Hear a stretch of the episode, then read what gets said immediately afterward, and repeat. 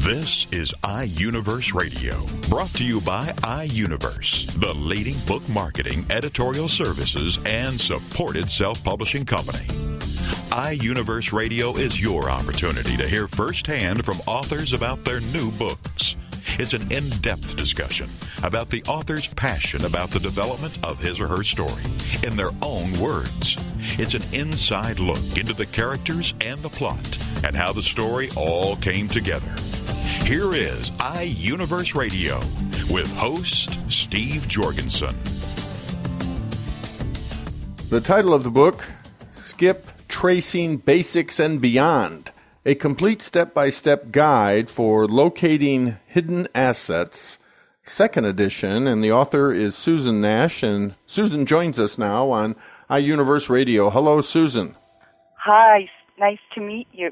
Great to have you on the show. This is really an area that probably most people don't know about. We see a lot in the news about identity theft and fraud, especially in this high-tech world.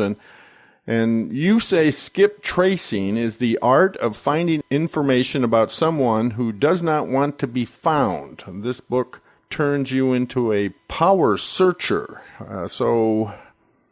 You've been at this for some time, and you've become quite an expert because there's a lot of folks out there that can steal your identity, and you could turn your life upside down forever, right?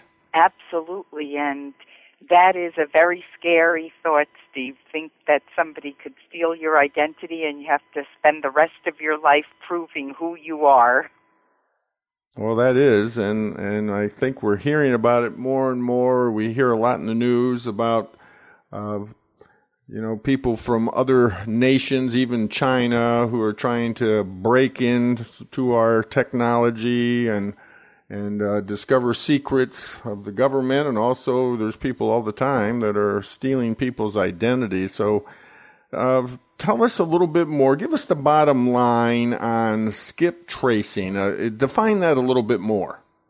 Well, skip tracing is the art of finding information, and it's not a science. There's no black and white. There's all sorts of areas of gray. And if you think about the ramifications of what's going on to us in cyberspace right now as we speak, and has been happening all week, is that they're basically skip tracing for our assets. And they're doing that by trying to hack into the corporations' computers and websites. And it's a very scary thought because these are types of criminals. Now, this current gang that's out there right now that's attacking not only us, but of course other countries all over the world. Some countries have already taken major steps to protect themselves from it, but these apparently are functioning out of a military facility located in China. Now, the Chinese government says, no, we're not doing it. And maybe they are not. As a government, maybe people that are employed by them, like government employees, that are actually doing it and playing for a race against time, and it's actually just a challenge for them. It's how to solve the puzzle. So it's very hard for us to be able to actually crack that because you have a catch-22 situation there. Well, your book is packed with case studies, illustrations, exhibits, examples, tables, websites. I mean, it's loaded. It's a how-to to become, I guess, an expert in this field, to help people to really understand how they can, with little or no investigative experience, to prepare and analyze this kind of information. Why don't you give us an example so we better understand what this is all about?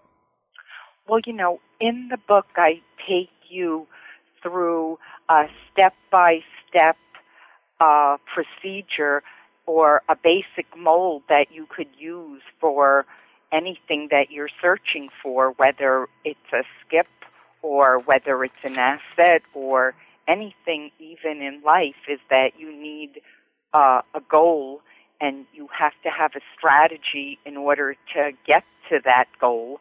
And my book helps you plan your strategy for your particular skip. And I give you step-by-step procedures for you to follow that you can actually do them at your office or wherever you will do them.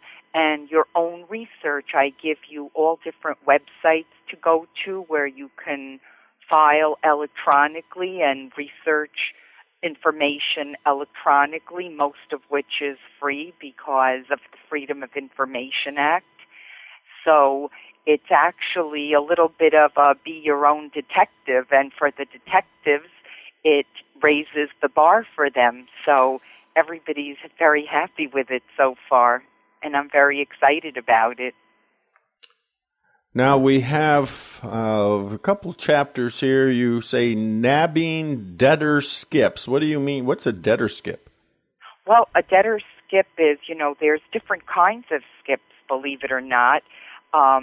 There's an intentional skip, there's a hardcore skip, and there's the hardcore fraud skip. So some people are skips by accident because they didn't know they owed the money, or they accidentally moved and they didn't leave a forwarding address. And then there are intentional skips, people that, let's say, they get into hard times or they break a leg and they can't work and they're intentionally hiding and they don't want to be found. And then there's the hardcore intentional scammer type skip, which are people that are outright criminals that are preying on innocent victims.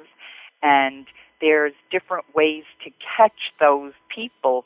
Of course, the person who forgot that they owed a bill or forgot to put in a change of address is not the same type of person as the criminal who is looking to steal your identity and scam you out of your life savings, for example. So the way to approach each one would be different ways. There would be different lines or different strategies to get to each one. You say that every chapter of this book mentions skip tracing secrets that have been put to a practical test by thousands of skip tracers nationwide, so these are proven. Yes, absolutely. There are some methods that are tried and true. For example, public records is one example of those secrets. And it's not enough to know that public records are the secrets, but the real secret is learning how to search within the public records very rapidly.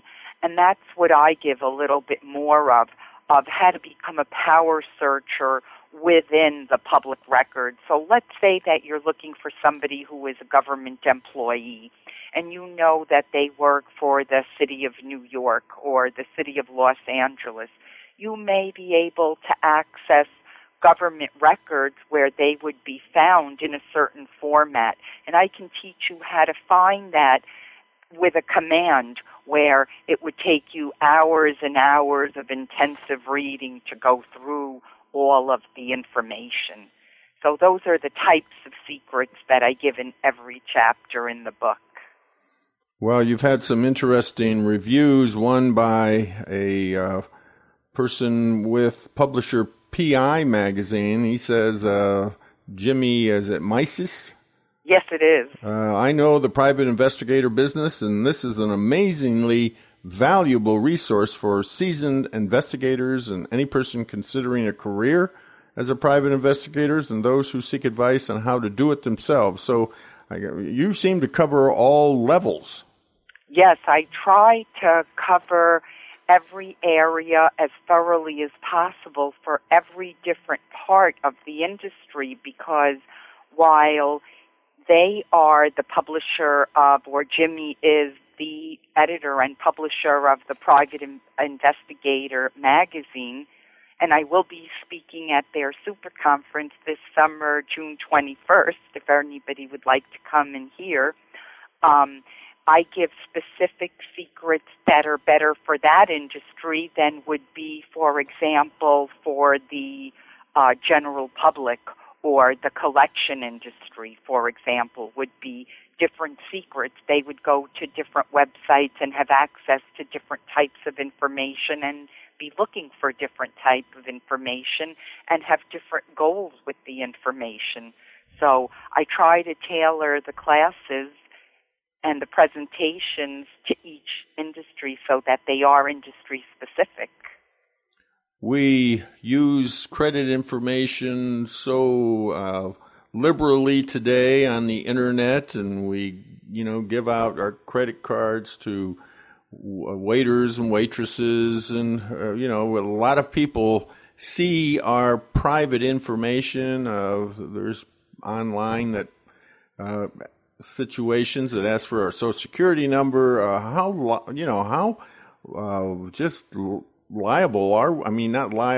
open are we to this kind of information to be stolen? Well, unfortunately, the reality of the situation is that the criminals will always be criminals, and they're not going to go away. So it's in our best interest to keep on top of it, and we do our best to try to keep on top of it. Unfortunately, these criminal types don't usually go after individuals like you and I. They go after a massive hunt, like they will attack one of our corporations and they will get into that information and try to steal all of it. How vulnerable are we?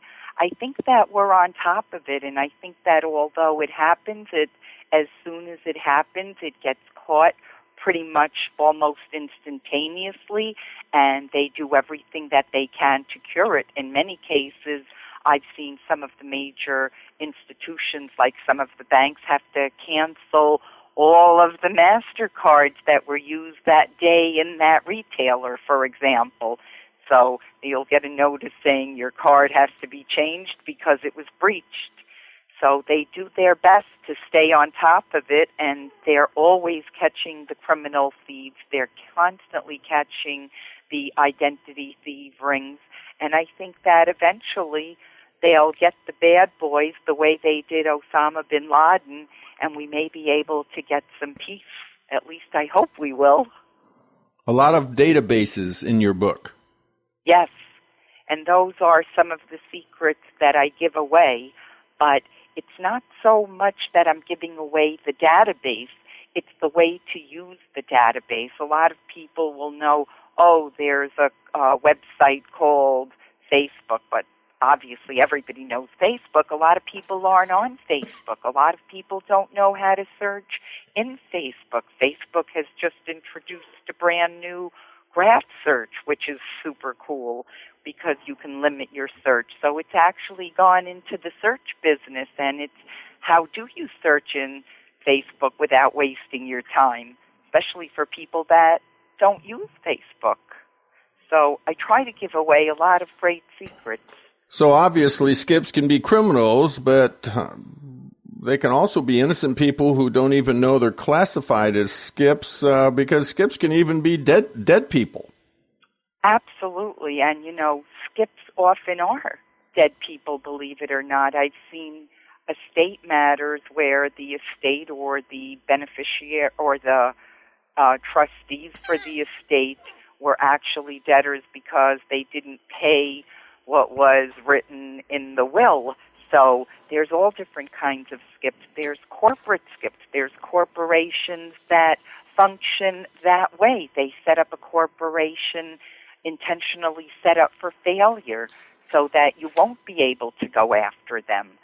So there's so many different kinds of skips that you first have to, I think, determine what type of skip do you have, and then you always have to try to step into the shoes of the skip.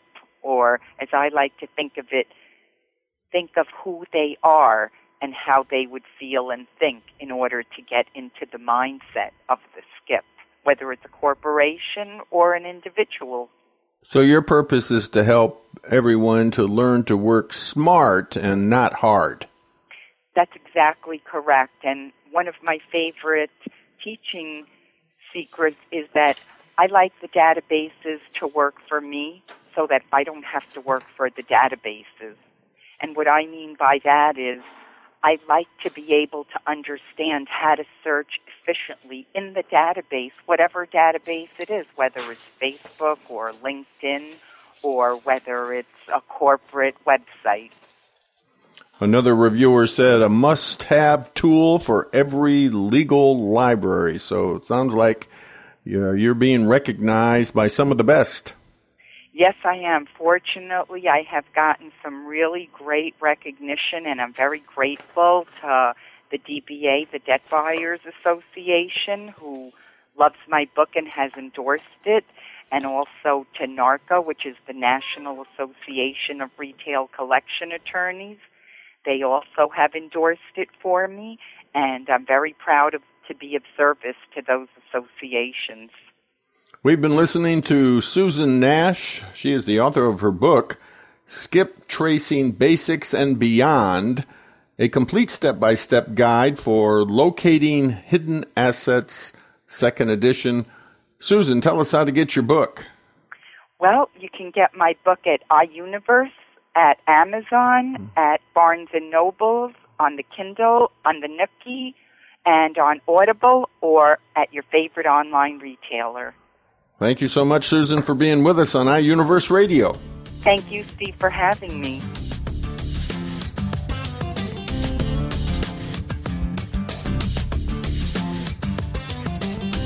You're listening to iUniverse Radio. We'll be back right after these messages. Hi everybody, this is Pete Dixon of Beatles and Beyond. Why don't we all come together and hear some of the tracks off the latest Beatles release on this radio station.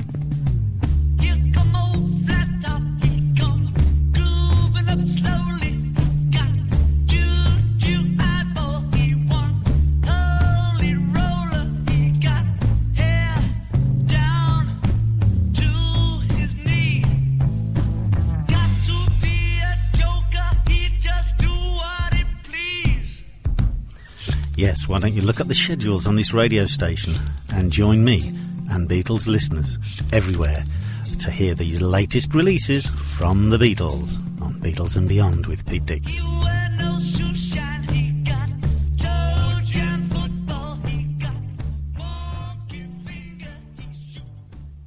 Evermore, people have the means to live, but no meaning to live for. These are the words of Dr. Viktor Frankl, the inspiration for the movie Victor and I. That's Viktor and I movie.com. And TalkSense Radio, The Meaning Connection, with host Mary Simaluka and frequent contributor Alexander Vesley. Friday afternoons at 3, 2 Central on Toginet.com.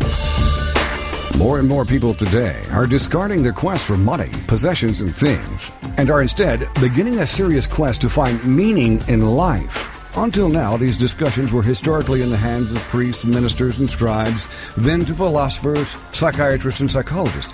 Now, these deep discussions are where they should be, in the hands of individuals, on the air, with you. TalkSense Radio, The Meaning Connection, with your host, Mary Simaluka, and frequent contributor, Alexander Vesley. Friday afternoons at 3, 2 Central, on Toginet.com. Welcome back to iUniverse Radio with host Steve Jorgensen. The title of the book, ISIS Code: Revelations from Brain Research and System Science on the Search for Human Perfection and Happiness. And the author is Ariane Page, and Ariane joins us now on iUniverse Radio. Hello, Ariane. Hello, Steve. Great to have you with us.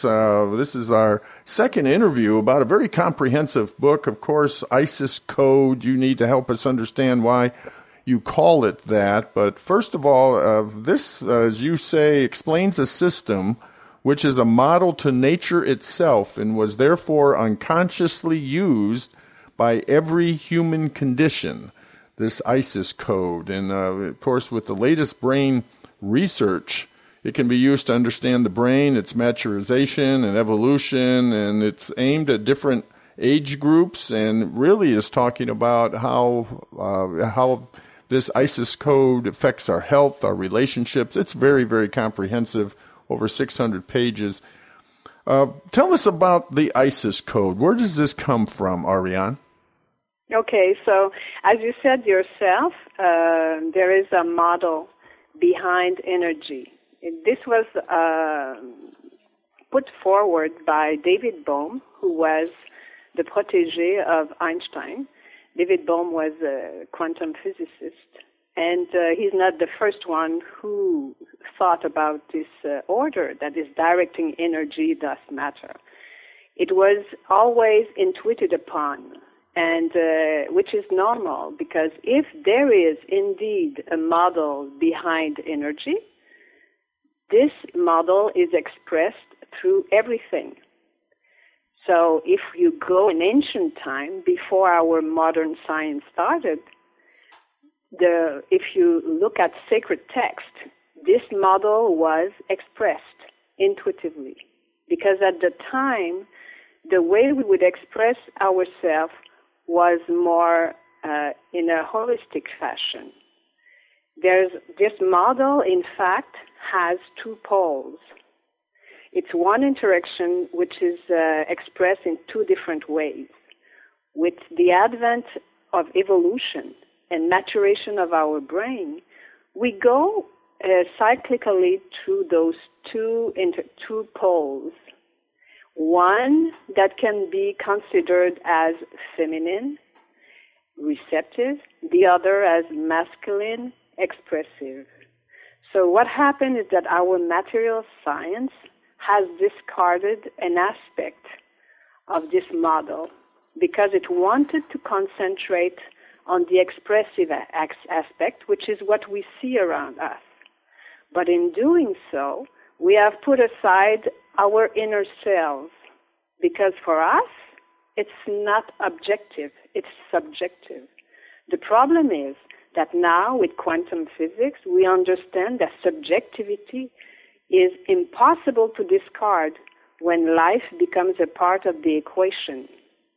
So when I went through, if you look at nature, you know nature expresses this model, and if you look through tradition, you have some traditions like the Egyptian one, which is where the story of Isis and Osiris comes from.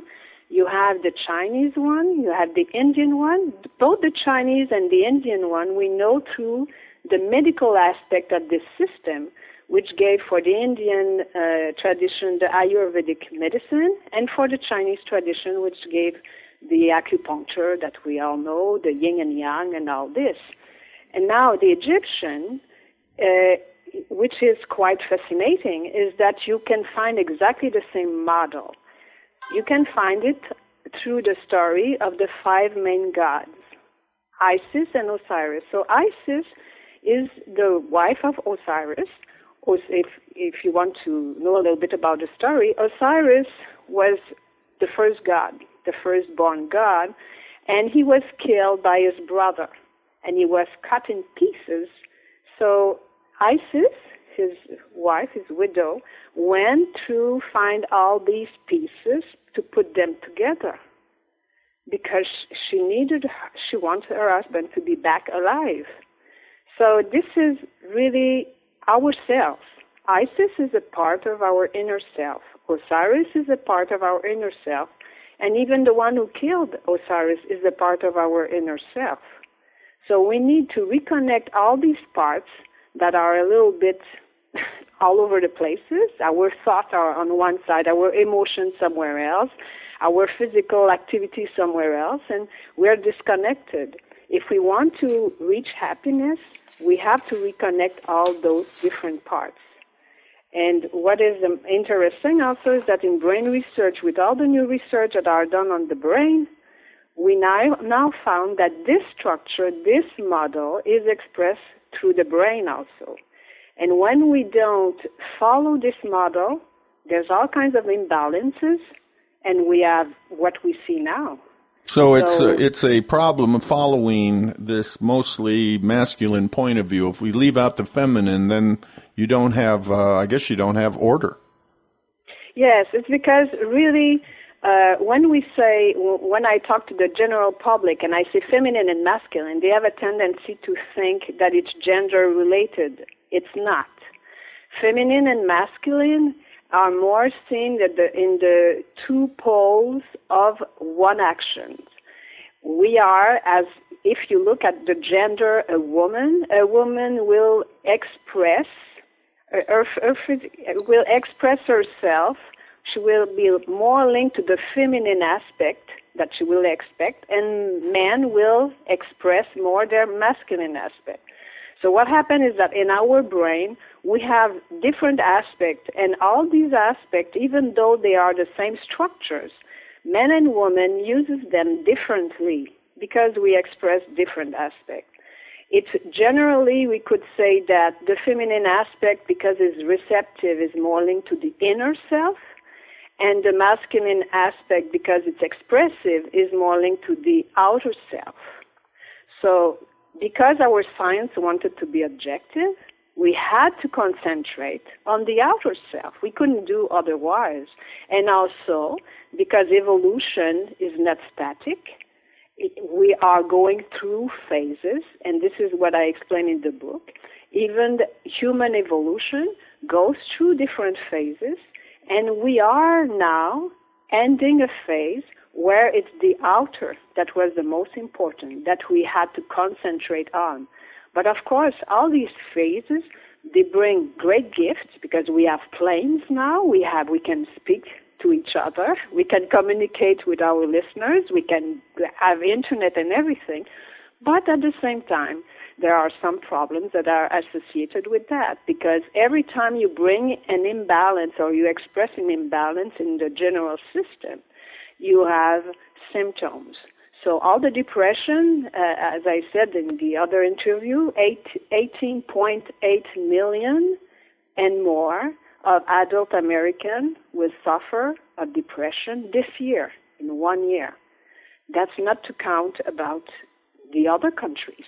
The other countries' rates are often higher. So we are, and everything is connected, whether it's the financial crisis, which costs over $12.8 trillion to Americans, whether it's the gang rape in India or this, it's all linked to the same imbalance. So we have to understand what is happening here. So this is... So from this imbalance, this is where our emotions come from, and why we see so much, obviously, emotional problems in the world. Yes. Well, the emotion problem, if you look at the brain, there all these different aspects of the model, there are five aspects, they all control and regulate each other. This is how you can have an auto-regulated system. I explain it in the book. So there is an aspect when there's not enough, when it doesn't exist or it's put aside, it cannot control the other aspect. And the emotions that you see now, the depression, is a lack of control on what I call the mammalian brain. There's no control there, and you have depression. And why are women more inclined to depression than men? It's because women are expressive on their emotional level. It's not that they have more emotions than men, it's that men are more receptive at that level. They keep that to themselves, and women are more expressive. That's why women have more depression. And you could go there, you could go through different illnesses, anorexia, schizophrenia, and you can understand them through this system. Now, emotions, Carl Gustav Jung said that the emotions are unfolding following an instinctual model, an archetype. So he could understand that there was a model behind.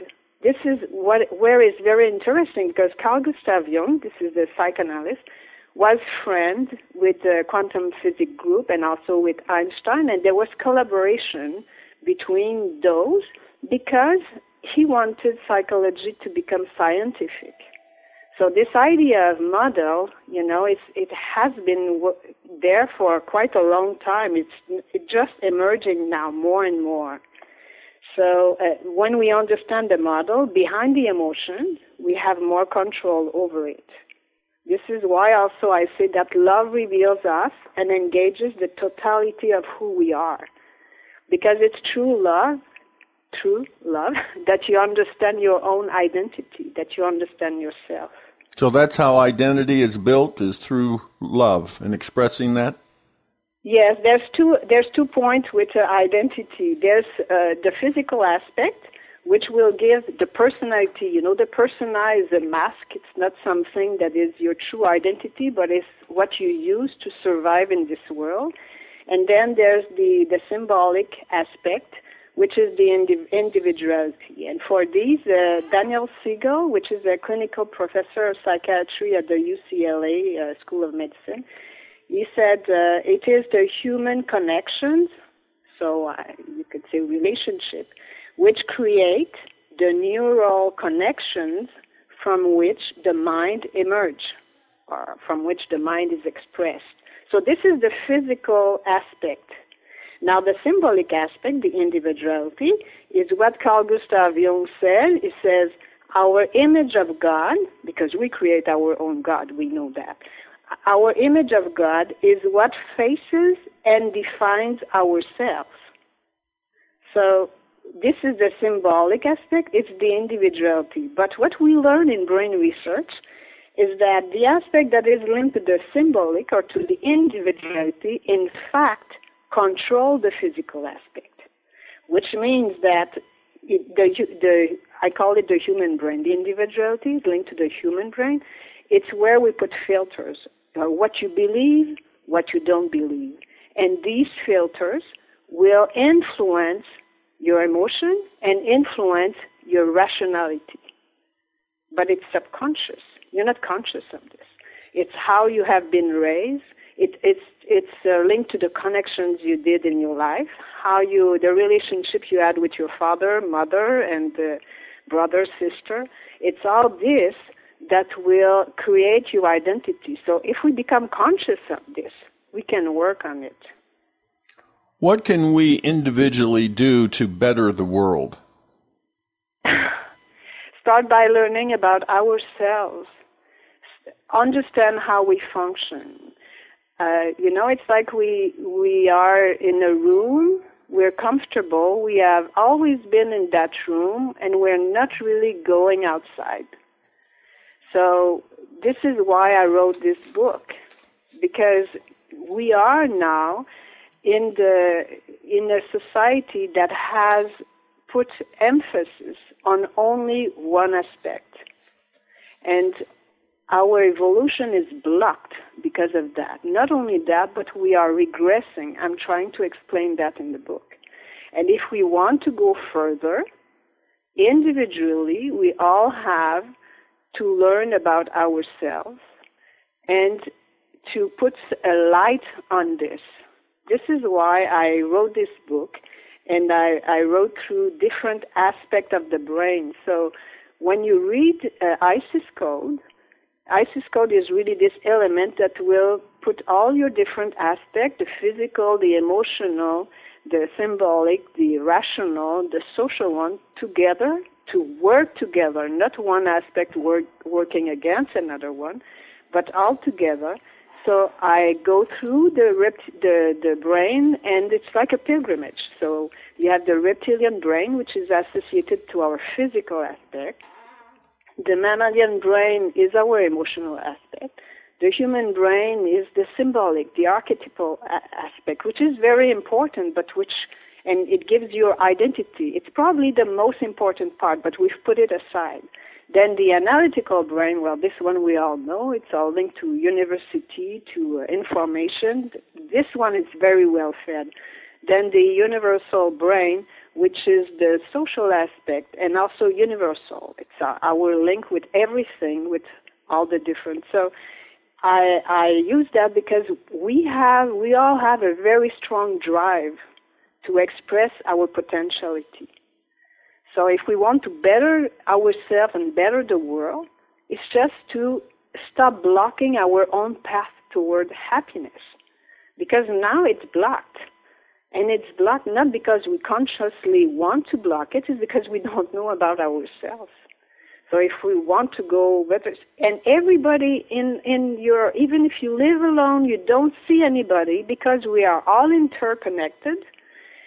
As soon as you think about good ideas, good feeling. You want to better yourself. You learn about yourself. You better yourself. You better the whole world. Because this is one thing, is that we're all interconnected more profoundly than we ever thought. There's even a sense that is associated with that, which I call the sense of synergy, which has a physical and a subtle apparatus. And I describe it in the book.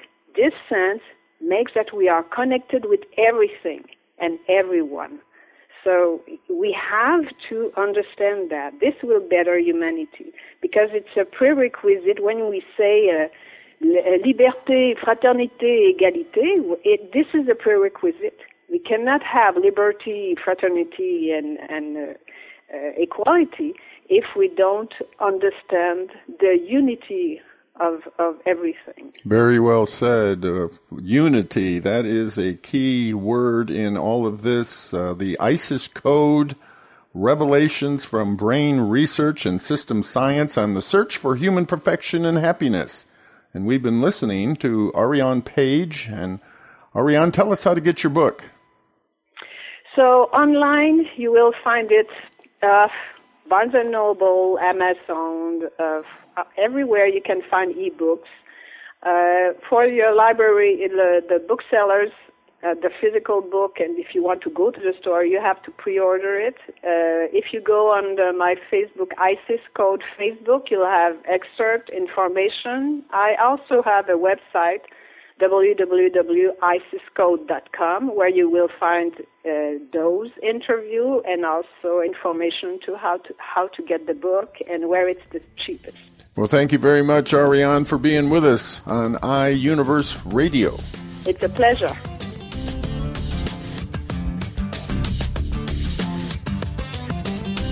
You're listening to iUniverse Radio. We'll be back right after these messages.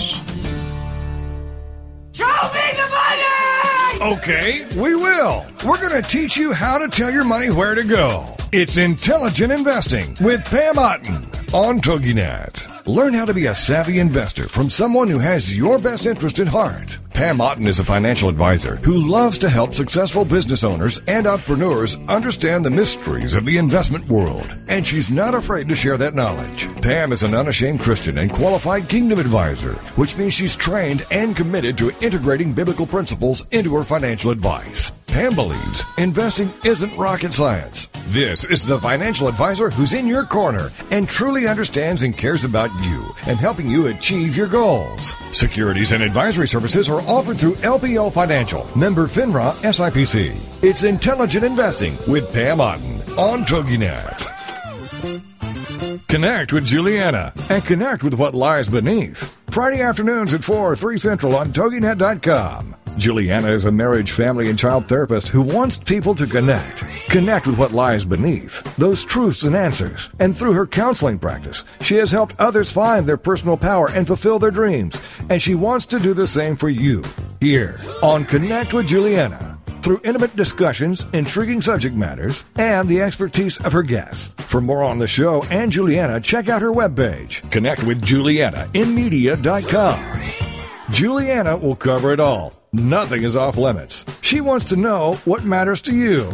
Make the connection. Tune in to TogiNet to connect with Juliana to find out the facts that could be hidden beneath the surface. Connect with Juliana on TogiNet to make a quality connection in your life. Friday afternoons at 4, 3 Central on TogiNet.com.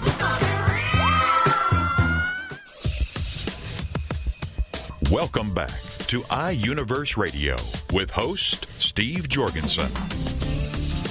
The title of the book, A Case for Wisdom, a son's story about reconciling with his father. And the author, Jeffrey Woods. And Jeff joins us now on iUniverse Radio. Hello, Jeff. Hi, Steve. How are you? Great to have you with us. I think the title says a lot. Obviously, this is a journey of yours in reconciling with your father, but you describe the wisdom, you say, from your Christian faith that helped you reconcile with your father. And this wisdom from your faith showed you how to move from hating your father to loving him. And we're going to find out about that long, rough road your father was on and the whole family was on. And then, thank God, you've come full circle and you love your father again. Absolutely, yes. Mm-hmm. But it was a long journey. Long, yeah. It took over 35 years. And painful. And painful. Very painful. Very confusing, very painful, very frustrating. But I'm glad I did come full circle, like you said. It was worth the wait. It was worth the time and energy to put into that, because at his death I was at peace. And was he? Yes, I believe so. Oh, very good. Well, you were a great catalyst to help him get on another road as well, because he went down some dark roads there. He did. He did. And yeah, he made some bad mistakes. And not necessarily all just his, well, it was his fault. He chose to do them, but he was under a lot of pressure, incredible amount of, when you get that big diagnosis that you've got cancer, that changes everything. Absolutely, especially it was back in, I believe, the early 70s.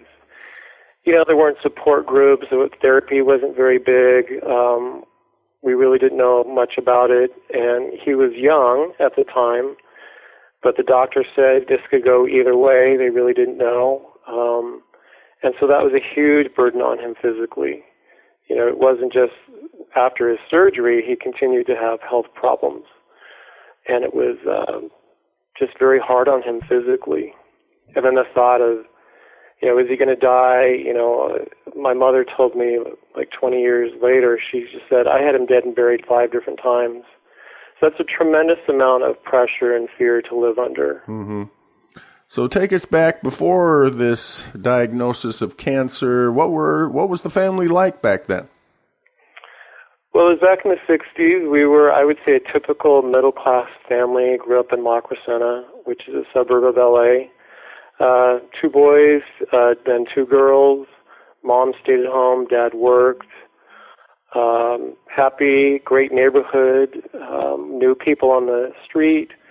You know, kids always played together. I always felt very comforted and safe. I come home from school. My mom was always there. Dad was an engineer, so he had a good income. So it was good times. And would you consider you were close to your dad then? Yeah. Mm-hmm.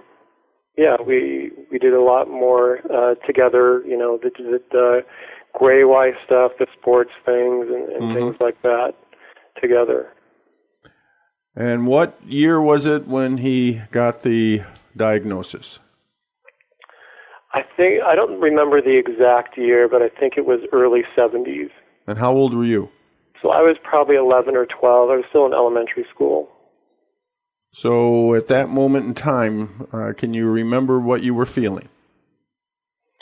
Oh, yeah. When my mom told us, I remember we were in our den watching TV with my brother. She came in, and she said, your dad has stomach cancer. And I just immediately froze because his dad had passed away from stomach cancer. So I just thought, well, he's going to die, because that was my only reality at that point. I just thought, well, my grandfather died, so my dad is going to die. So I just, you know, I was just struck with fear and just thinking, how could we survive without him? You know, looking over at my mother, she was saying this, you know, she's crying, she's weeping. You know, she had no job at the time. She was a homemaker with 4 kids, and I just was very frozen in fear. Right. Typical reaction, definitely. Oh, absolutely, yeah. So how did your father deal with it?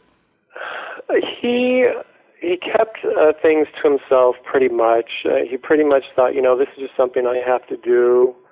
I just have to do. I have to get through it, and then I have to get back to work to support my family.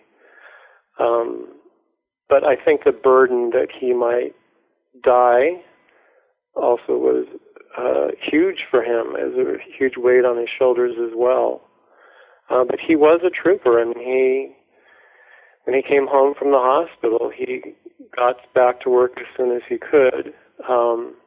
But there was a change in him also. He was different. He looked different. He was a lot thinner. He didn't have as much energy. And his temper was a lot shorter. You know, I didn't...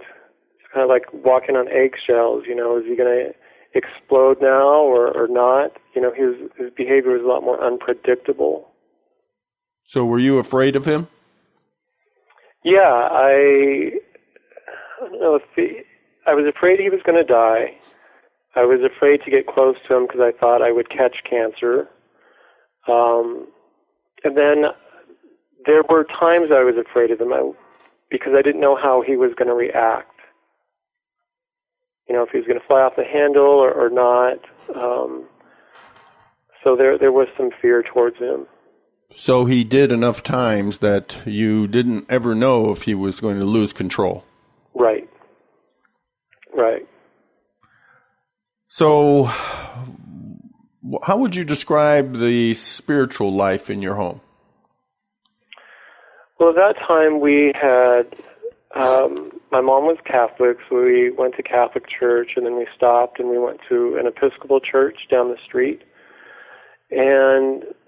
But we stopped going about, as a family, I'd say when I was in junior high, we just, for some reason, stopped. And then in high school, I kind of picked it back up, and I went through Young Life, and I got involved in the local Baptist church. So I started to pick up my faith in high school on my own. How is it that you literally came to hate your father, who you love so much? Yeah. Well, things in our home, as I was progressing through junior high and high school, you know, it was the one thing I learned about fear is if it's not confronted, it doesn't stay dormant. It moves through different stages, such as negativity, anger, and hatred. And for me, hatred towards my father came, this is about a month before I left for college. He came home one evening, and we were all in the living room, and he said, I have something to tell the family. This is very important, and it's going to change the whole direction of our family. And I thought, okay, here it is. His cancer has come back. He's going to die. I've been waiting all these years. I knew it was going to happen, and here it is. But he didn't say that. He said, I'm in love with another woman, and I'm leaving. And he just left. And I was in shock. I couldn't believe this. I wasn't expecting this. Your mother wasn't expecting it? She wasn't expecting it either, and we weren't raised that this was okay to do. He taught us that adultery was wrong, and yet he did do that. So I was very disappointed in him, but the real hate came in when his mistress started to call our house and talk to her mother and tell my mother things like, don't ask him for more money. And this was just devastating for her. I hated seeing my mom this way. She would talk to us kids about things. And so I remember I was home from college, and I was out to lunch with him. And I said to him, Dad, tell her, his mistress, to stop calling the house. You know, this is upsetting us, it's upsetting Mom. You know, it's awful. She has no business or right to do this. And he said to me, he said, I have no control over what she does. And I just sunk in my chair. I could not believe those words came out of his mouth. I am his own flesh and blood. He's known me for 20 years. He's known this woman for 2 years, and he won't protect me. And so I decided that I'm going to hate him. I made a commitment. I'm going to hate him, his mistress, and his mistress. And that's when the hate started. I couldn't stand him for not protecting me. He didn't stand up for his own son. So what kind of an impact did this hatred have on you? You know, it had an opposite effect. I thought it would make me strong. I thought I'd be able to stand up to him and her. But it had the opposite effect. She would still call. I would still talk to her because I thought I should be a good Christian. And she could manipulate me, and I was easily manipulated to listen to her. Turns out she was an alcoholic. She wasn't making any sense. And against him either, I just would not, it was hard for me to speak the truth to him, to stand up to him. And that baffled me. I thought this commitment, you know, the commitment I made was I was going to hate him with every ounce of emotion I could, and it didn't come to fruition. It didn't do for me what I thought it would do for me. Well, how did forgiveness come into your life? Well, forgiveness, again, it is a Christian principle, and I had heard it going to church and all this about forgiveness. But the way I heard about it didn't make sense to me. Like, I was just supposed to forgive my dad. But I thought, well, how can I forgive him if he hasn't asked for it himself? It didn't make sense to me. So one day I was listening to the radio, the Dennis Prager radio show, and one of his guests was Jesse Peterson, who was talking about how he hated his mother. And that grabbed my attention, because it's like, well, I hate my father and his mistress. And he said, he didn't say to his mother, I forgive you. He said, Mother, please forgive me for hating you for the way you mistreated me. I had never heard of forgiveness that way. He was also more of the victim, but he was asking her to forgive him for hating her. And that just grabbed my attention, because it made sense to me.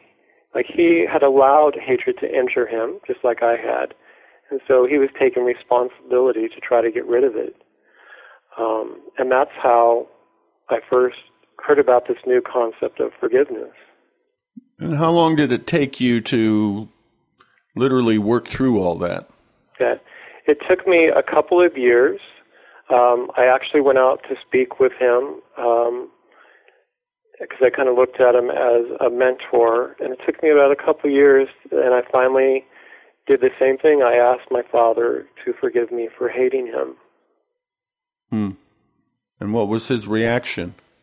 His reaction was he couldn't believe it. He first said, you have nothing to ask forgiveness for.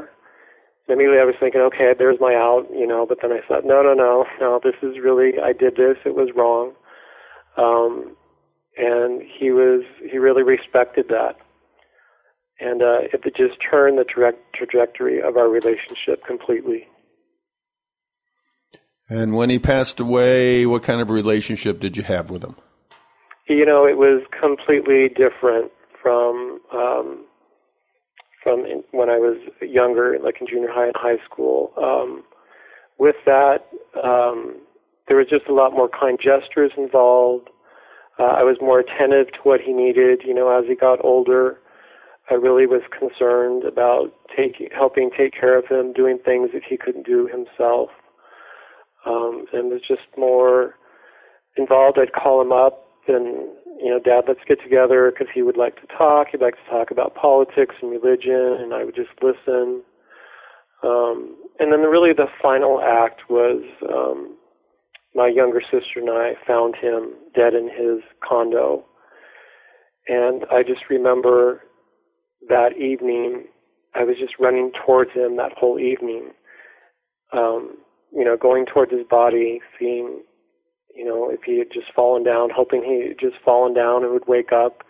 That wasn't the case. You know, I ran out to get his address for my sister to call 911. I ran back to him, and obviously he had passed away. And really the last act of service I did for him, I saw that he was naked, and I covered his nakedness. And if you had asked me 30 years ago if I would have been able to do this, because as a kid I was always afraid of his death, mm-hmm. But the strength that God gave me through reconciling with him, I was right there, touched him, I was right there in his death, not afraid. And you know, afterwards I was in shock, because I just didn't expect to see it, but I was at peace, because nothing had been left unsaid. Nothing. Well, that's wonderful, and your hope is that your story can help others who may be going through a similar road with a parent. Absolutely, and it is possible. Miracles do happen, and it is possible. Doesn't mean it's going to happen in every situation, but it is possible. I didn't think all of this would happen. but it did, and I thank God for it. The title of the book, A Case for Wisdom, a son's story about reconciling with his father, and the author is Jeffrey Woods. Jeff, tell us how to get your book. You can go to my website, www.wisdomcourage.com. I'm also on Facebook, also Amazon.com, BarnesandNoble.com, and, of course, iUniverse. Thank you so much for being with us on iUniverse Radio, Jeff. Thank you. iUniverse Radio is brought to you by iUniverse, the leading book marketing, editorial services, and supported self-publishing company. iUniverse Radio is produced by Toginet Radio, radio with a cutting edge.